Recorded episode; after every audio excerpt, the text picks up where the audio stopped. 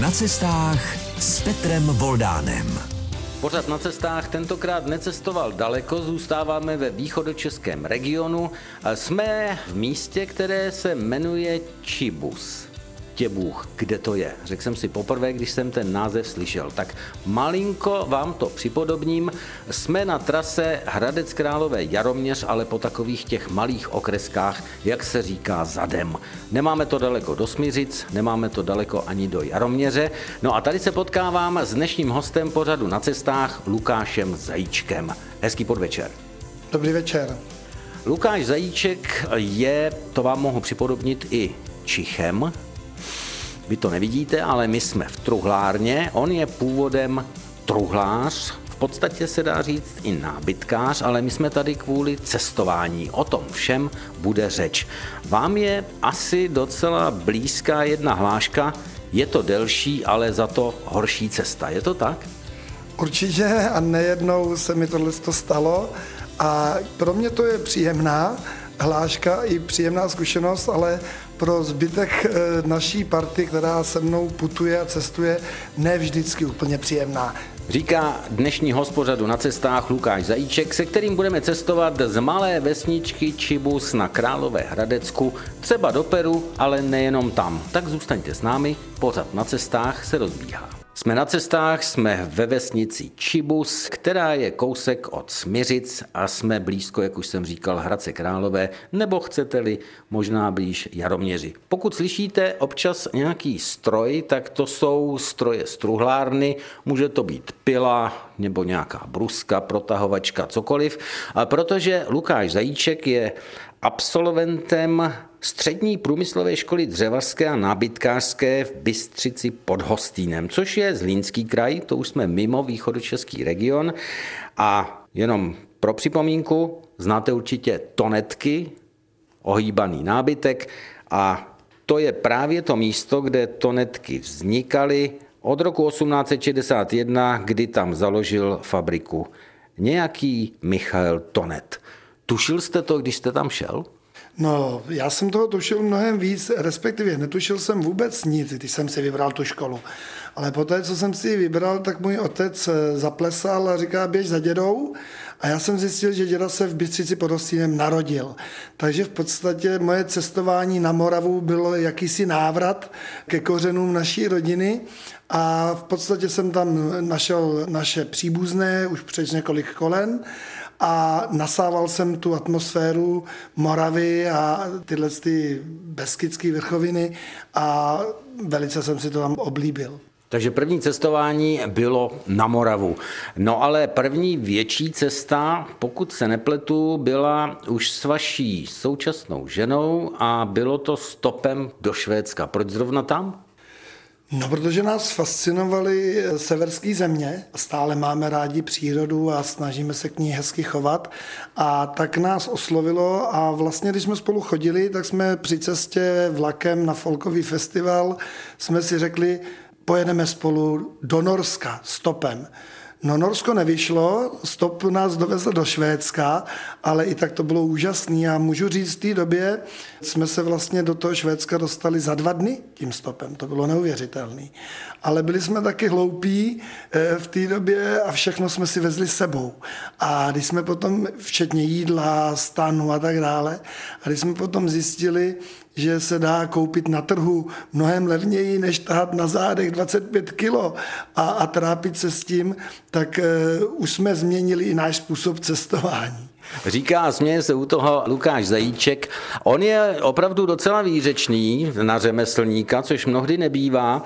Já když se podívám do jednoho dokumentu základní školy v Jaroměři, tak tady paní třídní učitelka psala, dosahoval by ještě lepších výsledků, kdyby byl při vyučování pozornější a méně upovídaný. No tu výřečnost budete moci posoudit, protože, jak jsem říkal, budeme cestovat i hodně daleko. Jak se stane, že truhlář se z Náchodska od Jaroměře vypraví třeba do Peru. Tak Peru je pro mě srdeční záležitost a vlastně se vracíme zase do Bystřice pod Hostýnem, protože jsem zmínil, že se tam narodil můj děda a on měl bratra a oba dva byli baťovci a putovali, nebo Baťa je vyslal jako mladé baťovce do Jižní Ameriky. A oba dva, jeden byl v Argentině a jeden byl v Peru a procestovali tu Jižní Ameriku vlastně díky Baťovi. A ten bratr mého dědy vlastně si potom Peru vybral pro svůj život a zůstal tam žít. Takže já vždycky s eh, úsměvem eh, říkám, že do Peru mě přivedli žvíkačky a všichni říkají, cože, jaký žvíkačky. A je to úplně jednoduchý vysvětlení. Ten vlastně prastrýc, my jsme mu tak říkali, bratr mého dědy, jsem za socialismu jsem tam přijel a těch možností, aby někdo něco ze západu, což teda Jižní Amerika byla tak považována, nebo z ciziny, něco přivezl, nebylo mnoho. A on nám přivezl švíkačky. Takže já jsem si zamiloval Peru díky vlastně americkým žvíkačkám, který on přinesl a postupně jsem vlastně eh, zjišťoval operu to, co jsem vůbec nevěděl, ale vlastně tím jsem se k němu dostal a začal jsem zjišťovat, že tam byla obrovská kultura, krásná příroda a tak dále. No, do země Inku se určitě podíváme, protože tady jsou i fotografie. Co vás na Peru nejvíc zaujalo? Posluchači budou možná znát některé termíny spojené s tímhletím regionem, třeba Machu Picchu nebo jezero Titicaca. Byli jste na obou místech nebo aspoň poblíž? A nebo vás takové destinace v tom regionu nelákají, protože já vím, že vy rád chodíte právě tou delší a za to horší cestou, takže možná spíš tam, kde je méně lidí. V podstatě máte pravdu v obojím. Na obou místech jsme byli, ale na Machu Picchu jsme necestovali standardním způsobem jako každý jiný.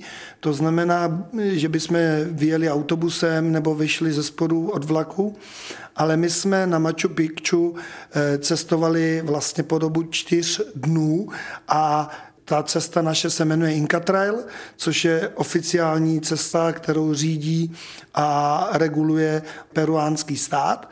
A my jsme putovali pěšky na Machu Picchu a během toho putování tím Inca Trailem jsme měli tu vzácnou a jedinečnou možnost, že jsme potkali několik malých Machu Picchu, to znamená archeologických nalezišť a, a míst, vesnic, objektů, kde jsme byli naprosto sami, protože, jak jsem řekl, ta peruánská vláda reguluje ten vstup, takže nás bylo na trase 12 eh, vlastně během toho dne.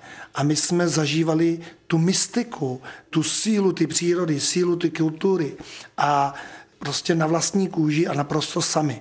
A můžu říct, že to bylo něco úplně, úplně úžasného a nádherného. A nechci, aby to vyznělo zlé, ale my, když jsme přišli na Machu Picchu, tak jsme si přišli, jako kdyby jsme přišli tady kousek do dvora Králové do zoologický, kde se prodává Coca-Cola, zmrzlina, eh, vstupenky.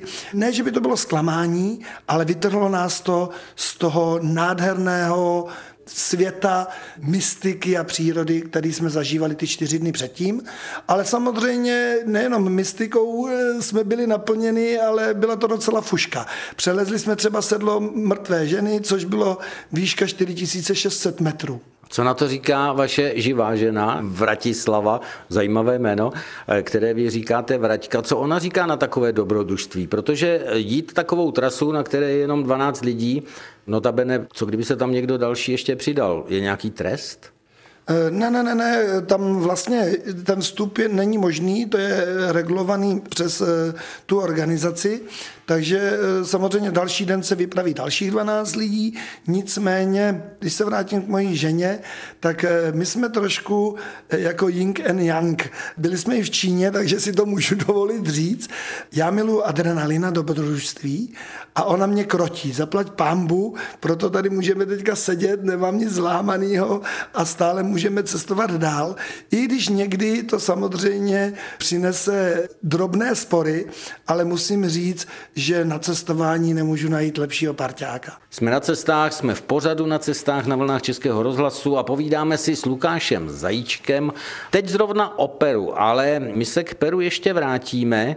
Tam došlo k tomu, že vy jste šli dva kilometry pět hodin, nebo to bylo někde jinde? To jsou ty vaše cesty, je to delší, ale za to horší cesta. Eh, už jsme si řekli, že vaše žena to zvládá. Eh, bylo to tam, nebo to bylo na Malorce?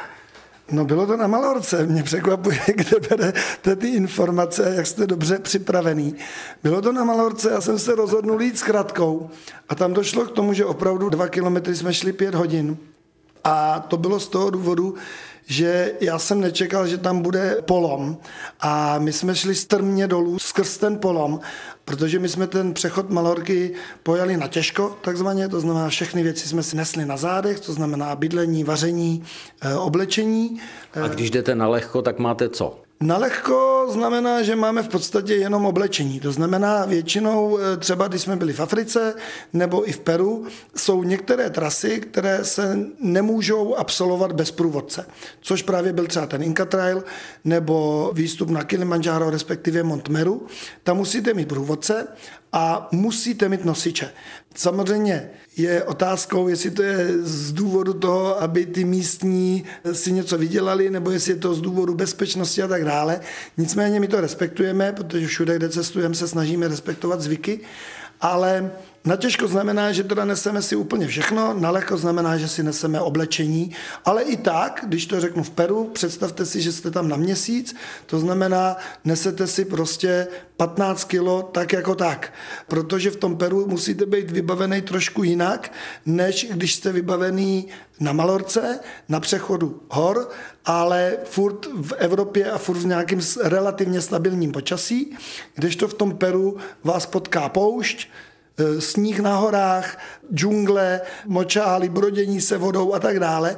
Takže tam samozřejmě ten batoh měl 15 kg, stejně jako na těžko, když jsme přecházeli Malorku, měl taky 15 kg, ale tam byl stán, vaření, jídlo a především voda. No, pokud já vím, tak většina našich posluchačů, kteří byli na Malorce, tak sebou měli akorát tak plavky, možná něco lehčího na večer a Malorka, pláže, sluníčko, opalování, Nepamatuju si, že by mi někdo vyprávěl, že chodil trasy, které byly 123 kilometrů a kde se jdou 2 kilometry 5 hodin. Tak ty 2 kilometry 5 hodin to je moje specifická, specifická trasa, ale musím říct, že určitě pár lidí e, zná i z těch, co tam přijeli s plavkama, protože si třeba počili auto nebo jeli nějakým zájezdem na nějakou vyhlídku do hor ale eh, Malorka má jednu zvláštnost a vlastně na celém jednom pobřeží, tuším, že to je západní pobřeží ostrova, jsou hory a tam vede trasa, která se jmenuje GR 221.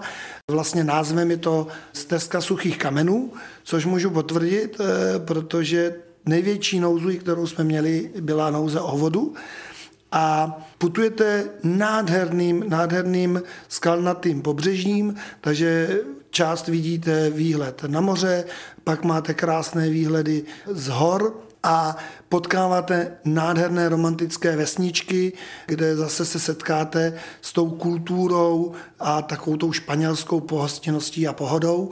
A do toho všeho si představte, že potom přijdete a najednou cítíte nádhernou vůni a to kvetou pomeranče, ale oni zároveň i dozrávají, takže vlastně na jednom stromu máte možnost vidět květy, zelené plody, žluté plody, oranžové plody a k tomu si necháte udělat naranja fresh, což je čerstvě namačkaný pomerančový džus a to na tom miluju, tu různorodost. Vlastně podobně jako to mám při své profesi, protože eh, my vyrábíme nábytek na chalupy a cestujeme taky takovýmhle způsobem. Jednou jedeme na Šumavu, jednou jedeme do Krkonoš, do Orlických hor.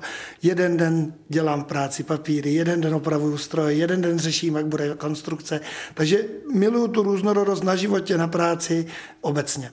No ještě, že jsme se dostali k tomu, co je na tom tak krásného a skoro poetického, přitom se Lukáši Zajíčkovi, mému hostu dnešního vydání pořadu na cestách, úplně rozsvítili oči, protože to, co bylo předtím, ten adrenalin, tak to nevím, jestli znělo zrovna jako třeba pozvánka nebo nějaká motivace k podobným cestám v pořadu na cestách. Chodíte po značených cestách někdy? Manželka mě vždycky říká větu, já nemůžu pochopit, proč nemůže mít jako normální lidi po značkách. Ale někdy samozřejmě si rád užiju i tu cestu po značených cestách, anebo někdy to je nutné. Ale když jsme u toho adrenalinu, já myslím, že Malorka nebyla ještě úplně takový adrenalin, protože stále jsme byli v civilizaci, i když jsme roztrhali kalhoty, trička v tom polomu, v jednu chvíli jsem schodil batoh a nechal jsem tu naši skupinu stát a protože se fakt nedalo, já už jsem byl takový bezradný, nedalo se doleva, doprava, nahoru, dolů, takže jsem schodil ten 15-kilový bágl a připadal jsem si jako jeníček s mařenkou, respektive jeníček. Vylezl jsem na nejvyšší skálu a opravdu jsem se díval, kudy ten polom vůbec budeme schopni projít. A zorientoval jsem se v té mapě na tom mobilu a říkám, jo, tady a tady se napojíme na stezku. My jsme se opravdu napojili na stezku, když jsem se díval na obrazovku mobilu, tak jsme stáli na červený značce, ale Ona byla 200 metrů pod náma, my jsme stáli na skále a ta značka vedla 200 metrů strmou skalou dolů pod náma zatesaná ve skále. Takže potom, co jsme se dostali z nějakého polomu, jsme ještě nás čekala horolezecký sestup z Batohy po skále dolů. Máte to tak, že třeba jste se rozhlížel také v těch destinacích, jaké tam je dřevo? A nebo to pouštíte úplně a nezajímá vás, co je to za strop? Určitě, mě zajímá v podstatě všechno. Takže já miluju to cestování v tom smyslu, že já bych nejradši vlez těm lidem domů. Jo? Takže když jsem mluvil o tom, že to nebyl největší adrenalin na ty Malorce, tak jeden z největších adrenalinů, který jsme zažili, a když někde povídám o mým cestování, tak je to nejvděčnější téma, byl v Amazonii, kde jsme se brodili po pás v amazonských přítocích a tu tam proplul ve vodě had, tu se myhnul krokodýl a tam si myslím, že manželce nebylo úplně dobře, obzvlášť když se jeden z našich průvodců nebo společníků, který řídil člun a potom jsme z toho člunu vystoupili a putovali jsme tím pralesem, před vstupem do těchto vod, kterými jsme se brodili, pokřižoval. Tak jsem musel manželce vysvětlit, že to je národní zvyk a že to nic neznamená. Jsme na cestách, jsme na cestách s Lukášem Zajíčkem, truhlářem, cestovatelem a my jsme před písničkou povídali nejenom o Amazonce a jednom z nejdrsnějších zážitků jeho cestování a také jeho manželky, ale také o dřevu. Na stole na poctivé desce dřevěné nám tady leží polínko, které jsem vytáhl ze svého cestovatelského kufříku. Co by bylo spojené s tím dřevem, tady už nemám, ale vrátím se k tomu, jak se rozhlížíte jaké dřevo máte kolem sebe. Mimochodem, narazil jste někdy na svých cestách na železný strom? Železný si neuvědomuji, ale pamatuju si konkrétně taky z té Amazonie, jeden strom, ze kterého mě nebylo dobře a už na pohled na mě působil nějakým způsobem negativně. A tak jsem toho našeho průvodce, pokud mu tak můžu říkat, jsem oslovil a říkám, hele, co to je za strom? A jenom aby si to posluchači představili, tak se jednalo o strom, který vlastně místo kůry měl takové jakoby bodliny a On potvrdil ten můj pocit a tu domněnku a to, že ho vlastně šamané využívají jakoby magický strom, když chtějí někomu ublížit. Člověku až naskočila husí kůže. Nejenom, že v okolí byli pavouci jako dlaň, nejenom, že tam proplouvali hadi a krokodýly a když jsme se koupali, tak jsme se až po koupání zeptali, jestli tam jsou piraně a on říká, jo, jsou. A říkám, to jak to, že nás nepokousali? On říká, piraně koušou jenom v amerických filmech. A já říkám, a co ten krokodýl? A on říká, krokodýly jedí až večer. A já říkám, no a had? Teď není hodina hadů. Takže oni měli na všechno takovou pozitivní odpověď. Nicméně byly chvilky, kdy člověk trošku zbystřil, a manželka ta byla bystrá stále. A samozřejmě několikrát nás ten průvodce informoval, ničeho se nedotýkejte, což je u mě problém. Jo, já prostě, jak jsem zvídavý a chci všechno vyzkoušet a zažít, takže jsme se třeba takhle koupali, já jsem začal šplhat na strom a v tu ráno jsem se pustil, protože z toho stromu se spustil obrovský pavouk, takže jsem žuchnul do vody, nebo když jsme vylezli z té vody a chvíli potom vyskočil nad hladinu růžový delfín, což teda pro mě byl zážitek, protože já jsem vůbec nevěděl, že existují sladkovodní delfíni a vůbec jsem nevěděl, že existují růžový. No zase naštěstí pozitivnější konec eh, téhleté příhody, abychom pořád nestrašili při tom dnešním cestování. Já jenom eh, připomenu ještě ten železný strom. Lukáš Zajíček ho nezná, asi by se mu špatně z něj dělal nábytek, protože to je strom nesmírně tvrdý a lesy železných stromů rostou mimo jiné na jihu Azerbajdžánu, což jsme měli nedávno možnost natočit s týmem Ostravské televize pro další pokračování seriálu pořadu postřehy odinut. Takže se můžete těšit a Lukáše Zajíčka nechám v nevědomosti, aby se potom díval na přes rok někdy od května. Eh, jak takový železný strom vypadá, jenom prozradím, že poleno ze železného stromu uložím do vody a ono jde ke dnu. Jak je opravdu těžký. No ale pojďme k cestování vašemu. Tanzánie, destinace pro vás taky dost dobrodružná? Myslím si, že určitě a v několika směrech. Jeden směr byl, že bylo období covidu, ale zároveň já jsem si čtyři měsíce před odletem přetrhl achilovu šlachu, což samozřejmě mělo za následek, že jsem dva měsíce nechodil a celkově moje fyzička nebyla úplně ideální. Takže potom, co jsme v 11 hodin v noci vstali, že vystoupáme poslední úsek cesty na horu Montmeru, ze které jsme viděli nádherný východ slunce přímo za Kilimanjárem zasněženým, což byl úžasný zážitek. Nicméně tahle cesta nám trvala až asi do tří hodin odpoledne, tam a zpátky. A já jsem se vrátil do toho základního tábora z těch 4600 metrů z toho vrcholu sopky Montmeru a seděl jsem na posteli a byl jsem nešťastný sám ze sebe. Protože prostě ta fyzička byla špatná po tom zranění a já jsem nebyl na tohle zvyklý. Já jsem prostě všechno, co jsem si kdykoliv umínil, tak jsem jako měl, zvládnul nějakým způsobem, dokonal. A tady jsem jakoby mlel z posledního. Vaše žena si dělala naděje, že konečně dojde na ty značené cesty. Ona prohlásila po tom, co jsme se vrátili, já už chápu, proč se šlo pod mě v 11 hodin, protože kdybych to šla za světla, tak tam nikdy nelezu. jo? My jsme šli, to foukalo, byla mlhá černočerná tma a my jsme lezli po řetězech, po skalách na tom Montmeru a vlastně trošku měla pravdu, protože kdybychom viděli, co nás čeká, tak bychom to možná neabsolvovali. Ale dobrodružná byla i v tom, že já si vždycky vymyslím něco extra a tak, jak jste to zmínil, já mám rád, ať už to bylo Peru, Malorka, Španělsko, Amerika, Jižní Amerika, Čína, naštívit ty unikátní místa, které ty země mají jako vyhlášená. Ale zároveň chci naštívit i místa, kam se nikdo nevydá, nebo kam nikdo nejde z toho důvodu, že je to náročný nebo logisticky problematický. A tím byl i park Mahale, v Tanzánii vedle jezera Tanganika. A tam bylo zajímavé to, že my jsme přiletěli nějakou místní dopravou do Kigomy. Už to samo o sobě bylo zvláštní, protože všichni v Tanzánii cestují po známých parcích, podívat se na žirafy, na lvy. To my jsme absolvovali samozřejmě taky Serengeti, Ngorongoro a tak dále. Ale já jsem chtěl Mahale z jednoho prostého důvodu, a to, že to je horský prales. Takže mě to bylo hrozně příjemné, protože já miluju chození po horách a zároveň miluju jakýsi adrenalin na něco zvláštního. Za druhý se tam nejezdilo v jeepu, chodilo se tam pěšky. A za třetí, ta největší lákadlo, který jsem tam měl, tak vlastně to je ráj šimpanzů. A my jsme měli tu možnost ty šimpanze vidět asi na tu vzdálenost, jako teď spolu sedíme, to znamená na jeden metr.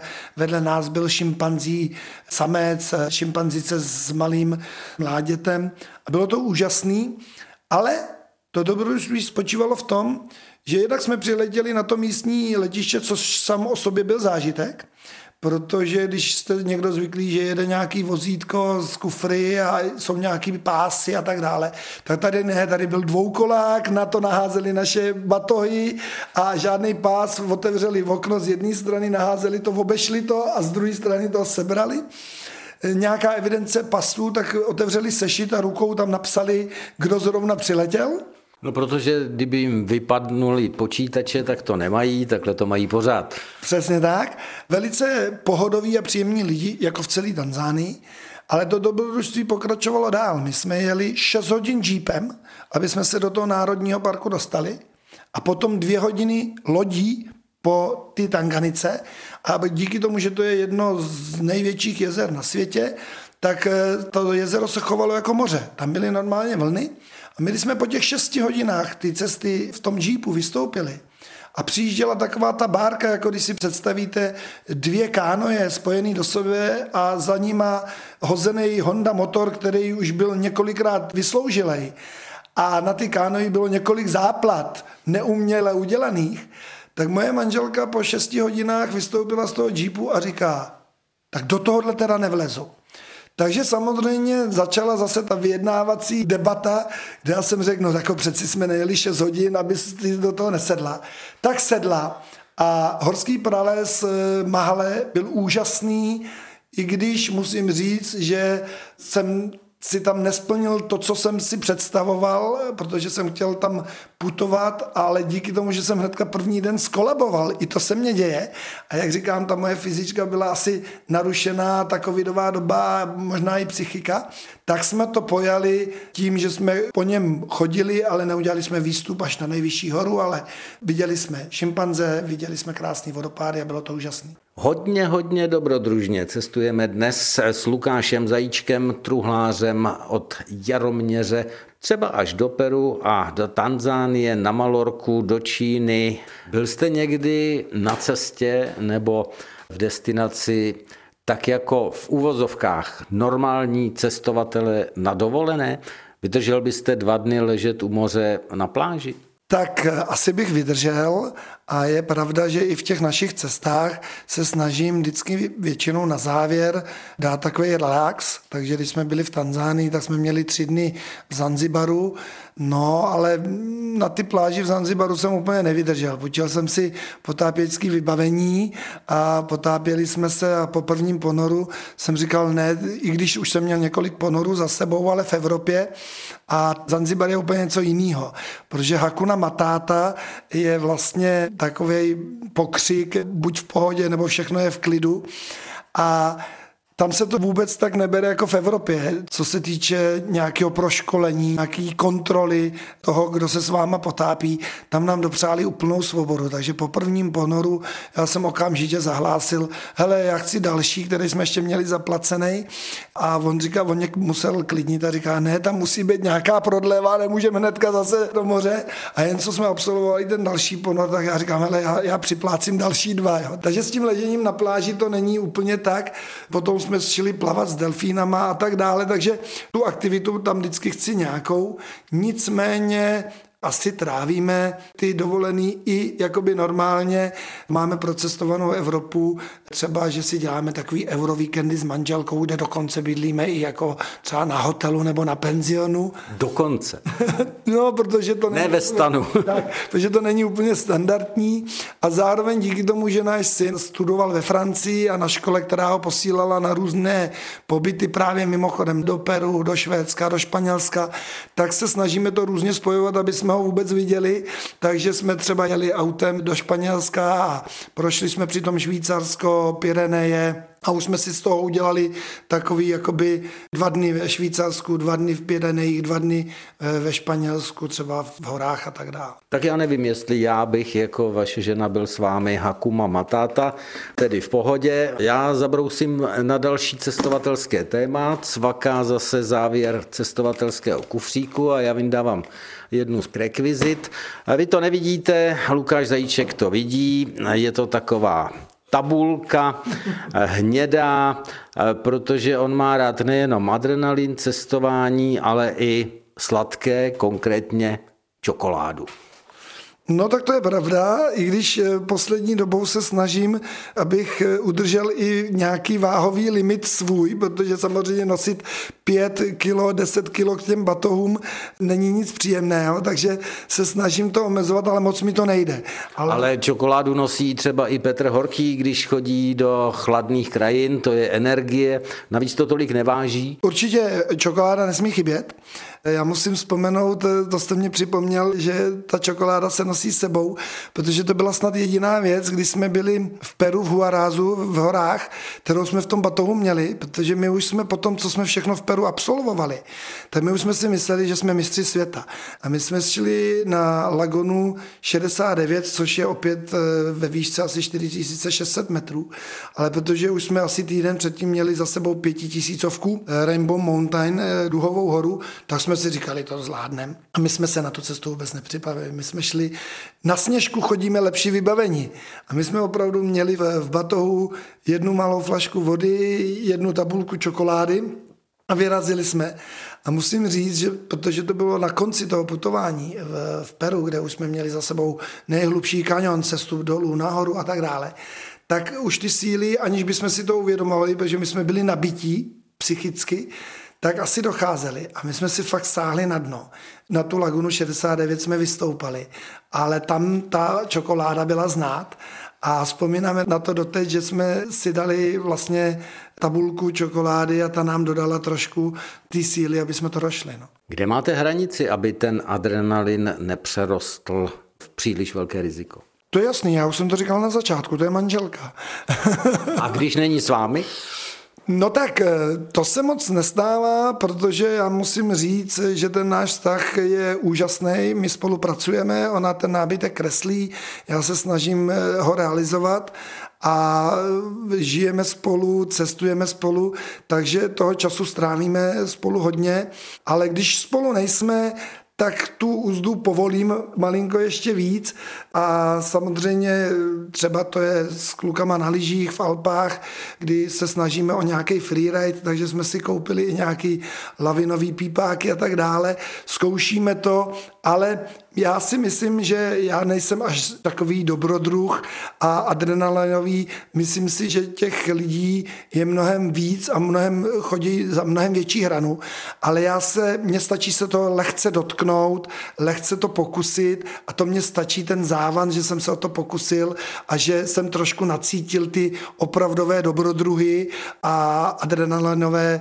cestovatele. Mě říkávali kdysi, ty seš dřevo, když jsem něco neuměl, ale vy se tím dřevem vlastně zabýváte i v aktivitách, které nesouvisí jenom s cestováním. Vy máte aktivity i takové, řekněme, charitativní nebo podpůrné k naší země kouli. Vy jste uklízeli na Madejře, což může být téma některého možná příštího rozhovoru, ale co je to za akci, už jenom krátce, strom za kuchyň? Tak eh, vzhledem k tomu, že my vyrábíme, jak už jsem řekl, nábytek po celé republice a vyrábíme ho ze dřeva, a na tu kuchyň se spotřebuje docela dost, dost dřeva, tak jsem se rozhodnul spolupracovat s ochranáři přírody tady v Jaroměři a domluvili jsme se na tom, že za každou kuchyň, kterou vyrobíme, oni zasadí strom. Domluvili jsme se na tom tak, že my je finančně podporujeme a vždycky to nějakým způsobem porovnáme, aby to tak bylo, jak vlastně jsme se rozhodli, to znamená, aby odpovídali počty stromů počtům kuchyní a zároveň jsme k tomu přidali právě to, že cestujeme po celý České republice s nábytkem, že za každý kilometr dáváme, který ujedeme na tu montáž, tak dáváme dvě koruny jakoby podporu na ochranu přírody. Takže je to takový malý odpustek, dvě koruny za každý kilometr našeho cestování s nábytkem. Končí dnešní vydání pořadu na cestách. Mým hostem byl truhlář cestovatel Lukáš Zajíček z vesničky Čibus mezi Jaroměří a Hradcem Králové. A pro mě je to také důkaz toho, že cestovat může odkudkoliv, každý kamkoliv si vzpomene, pokud si to dobře rozmyslí a nemusí být ani takový dobrodruh nebo možná až šílenec, jako je Lukáš Zajíček. Děkuji moc za zajímavé vyprávění. Taky děkuji a hezký večer. No a loučí se s vámi i Petr Voldán a těším se opět naslyšenou u pořadu na cestách zase za 14 dnů.